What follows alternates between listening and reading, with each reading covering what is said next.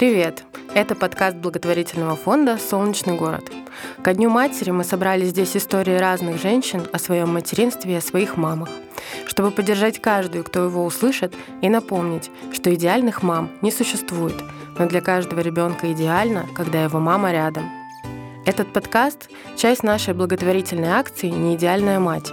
Ее цель – поддержать мам с детьми, которые испытывают разные трудности – мы знаем, как им помочь, чтобы малыши не расставались с родителями и не попадали в детские дома.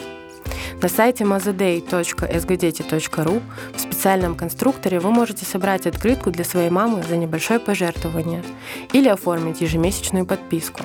Все средства мы направим на работу проектов помощи женщинам с детьми в трудной жизненной ситуации. Поддерживая мам, помогаем детям –